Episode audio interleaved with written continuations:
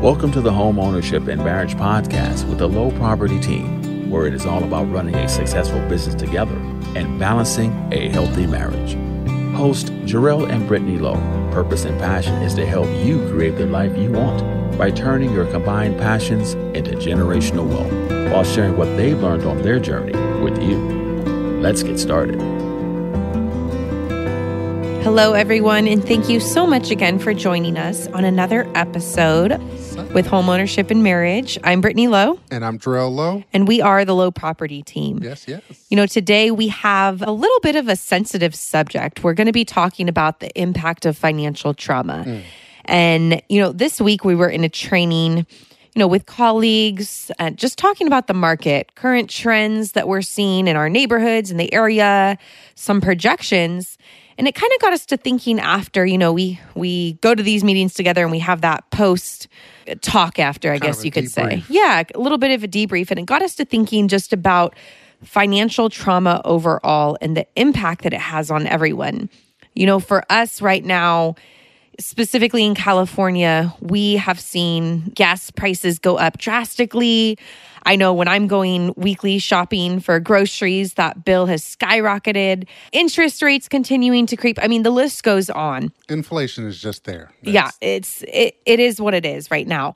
But I think more or less what we wanted to talk through today, we just wanted to address a lot of facts, right? Things that normally people don't like to talk about. Yeah. And hopefully by us just discussing it, it really allows for some bigger conversations, some problem solving, some strategy building along the way. And honestly, I feel like this conversation is for any and everyone. It is not just predicated to those in real estate. This is individuals everywhere that are feeling or experiencing that financial trauma, right?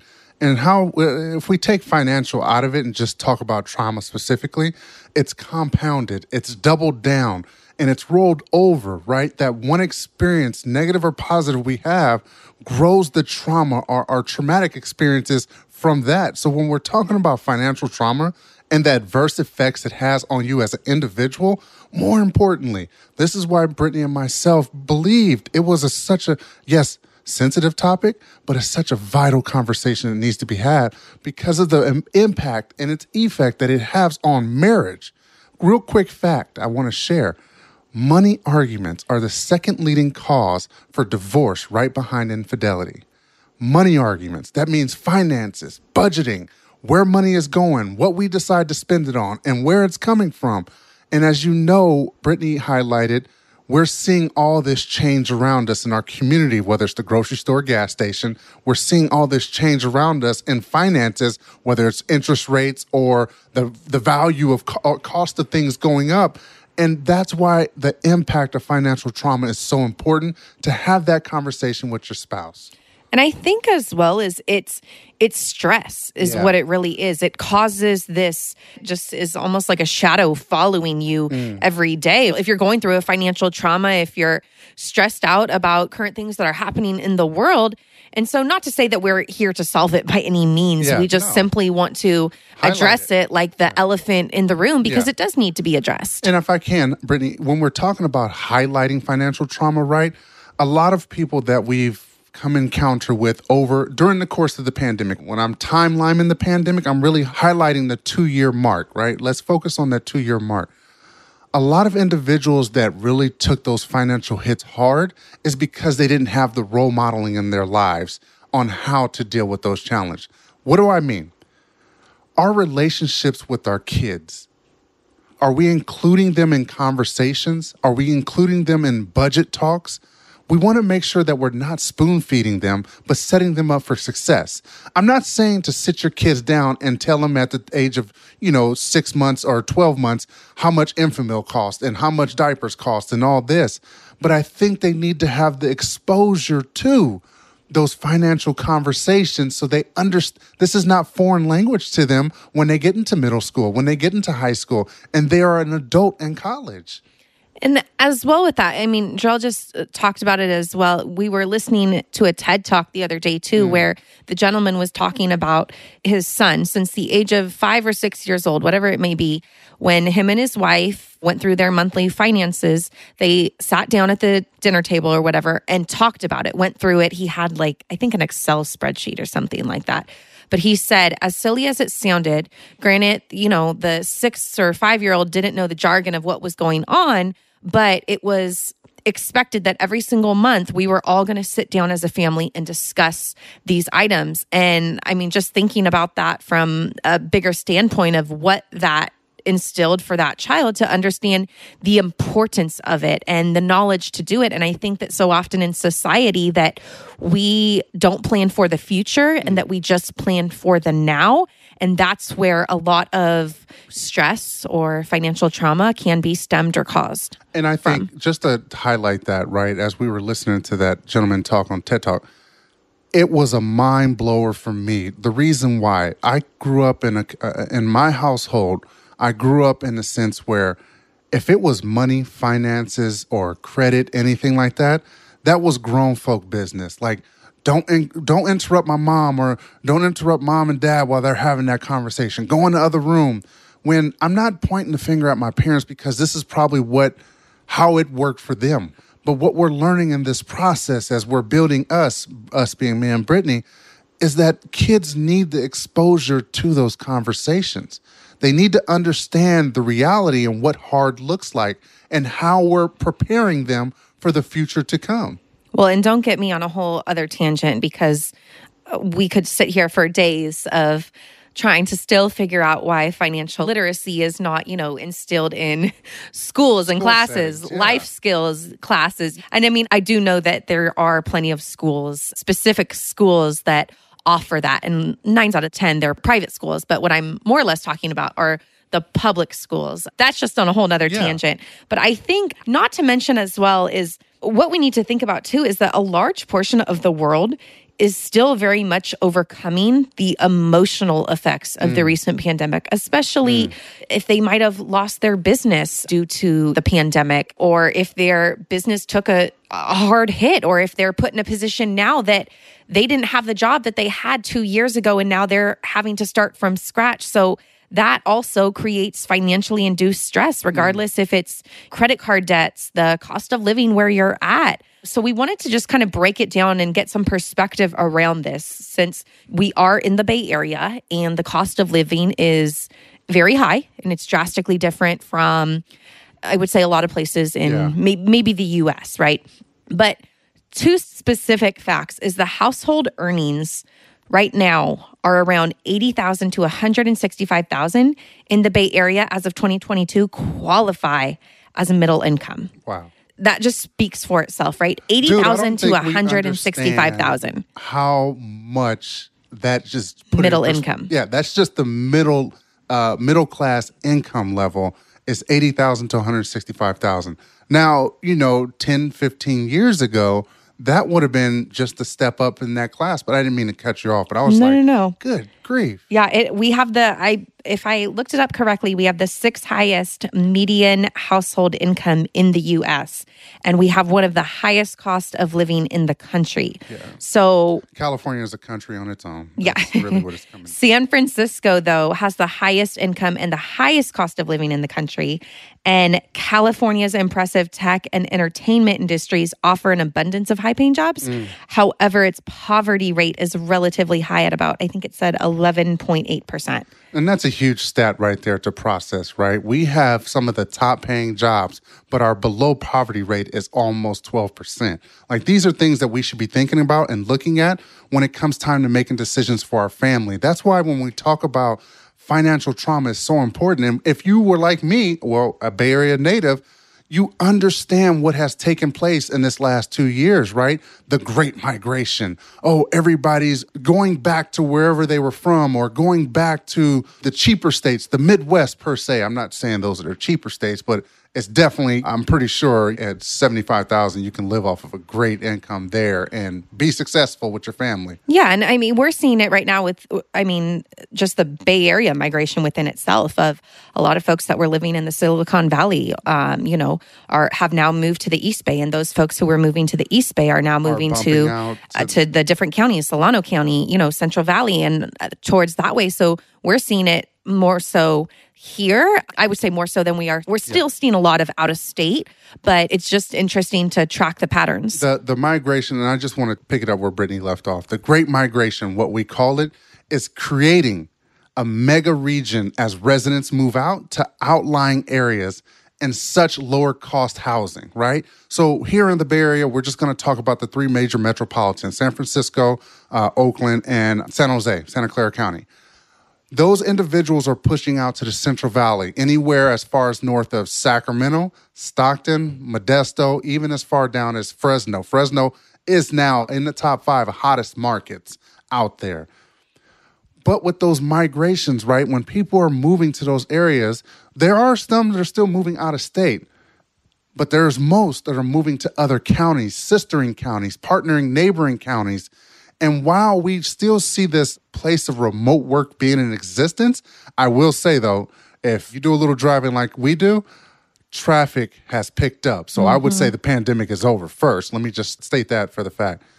But the Great Migration actually caused a surge in traffic. And what we're seeing now in outlying areas, notably Merced County, San Joaquin County, and Yolo County, they have increased almost 16% in their traffic patterns, meaning now that the more families are moving to these counties, maybe the infrastructure ain't set up quite well, or the light system, or the railroad system, or the freeway system.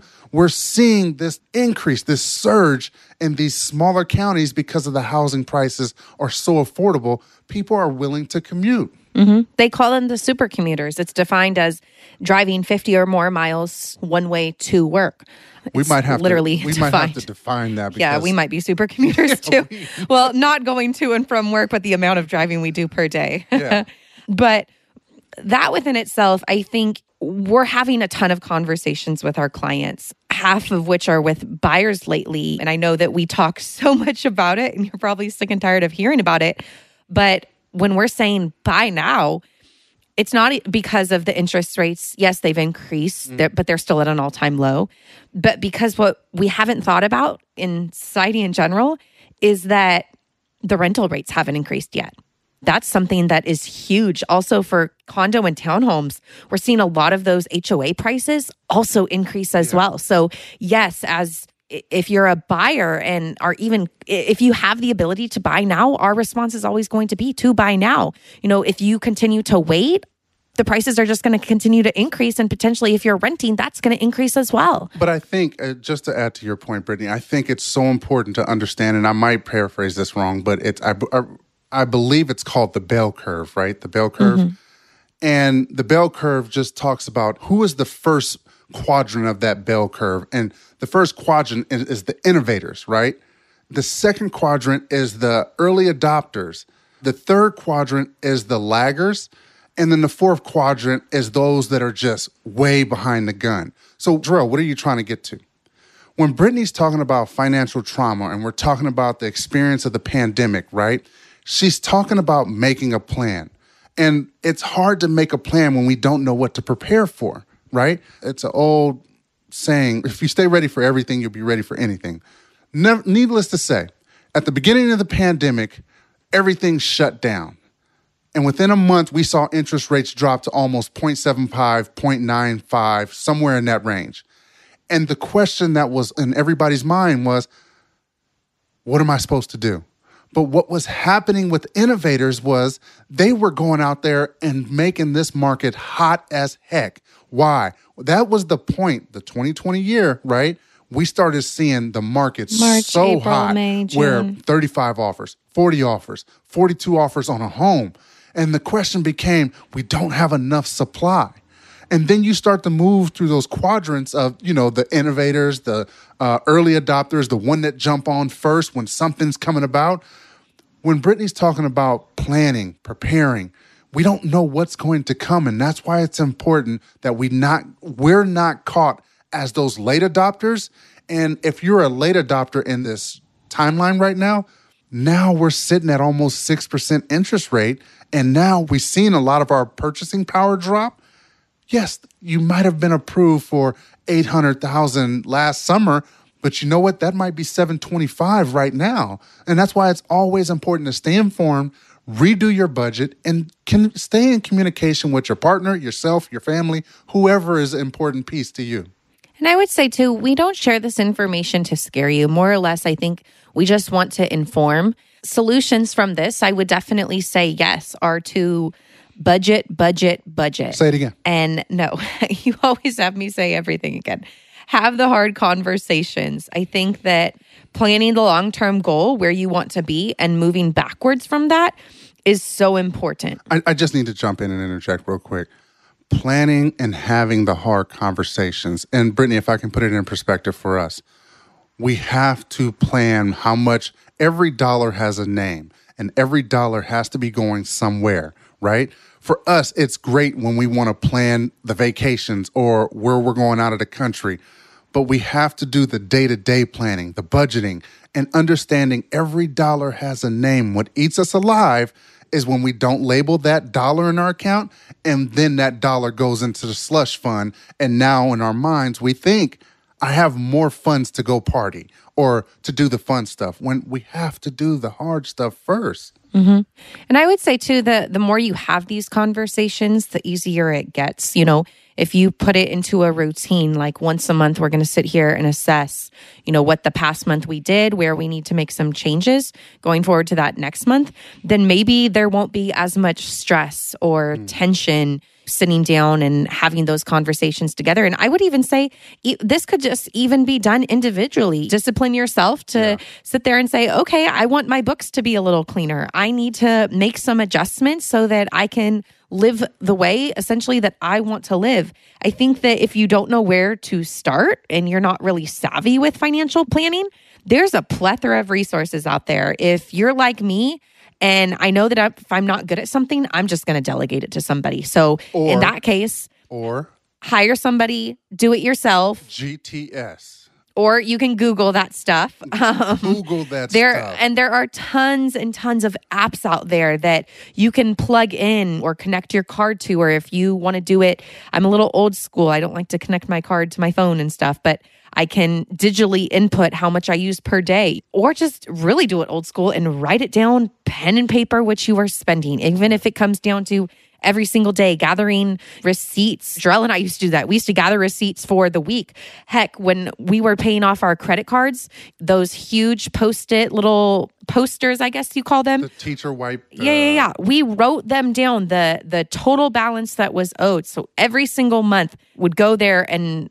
modify it based on the payment. And it's not like we'd sit there and say, okay, this month we're going to pay off everything and use all the money that we have, right? That's financial planning 101. Yeah. You just get the small wins. You just pick one. Snowball it. Exactly. So, I mean, essentially what we just wanted to talk about was one, just the financial trauma, to address it, the elephant in the room, hopefully talk about some, you know, resources that we've done in the past, and more or less just bring your attention to it, to know it's there and to continuing to be a work in progress. And we understand financial trauma. We're all experiencing it someplace in time, whether it's at the grocery store, like Brittany said, or it's at the gas pump.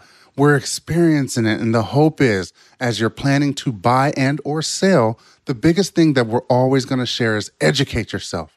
Get the information that's necessary for you and your family. And with that information, make sure you sit down and write out a bulletproof plan that's going to work for you. For us, we don't like to think beyond 3 years, because after 3 years, a lot changes in our life. But what we want to focus on is this year. Here's our financial plan. And as hard as this plan is, when we accept hard, everything else becomes easy. And that's why me and Brittany and I, are having this conversation saying, look, it's this experience across the board. It's a shared experience, but we can overcome this. We can get through it together, and it just takes a little bit of work and a little bit of elbow grease, and a little bit of knowledge. And with that being said, Brittany, anything that...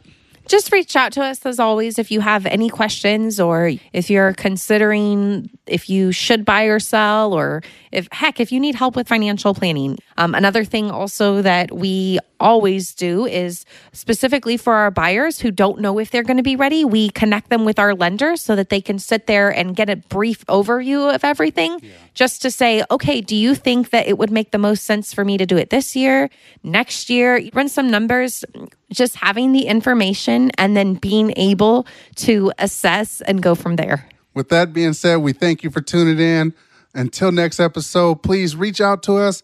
Follow us on all social media links, and we love to hear your opinion about the financial trauma that's experienced and how we can move forward together. Thank you for tuning in to this episode of Home Ownership and Marriage with the Lowe Property Team. If you would like more information, help or resources, or would like to book a personal consultation with the Lowes, head over to lowepropertyteam.com. If you enjoyed today's episode, Jarrell and Brittany would be so grateful if you shared their podcast with a friend and leave them a review on iTunes or wherever you are listening. The Lowe Property Team would like to say thank you for supporting their show and being a listener. See you next time on another episode of Home Ownership and Marriage.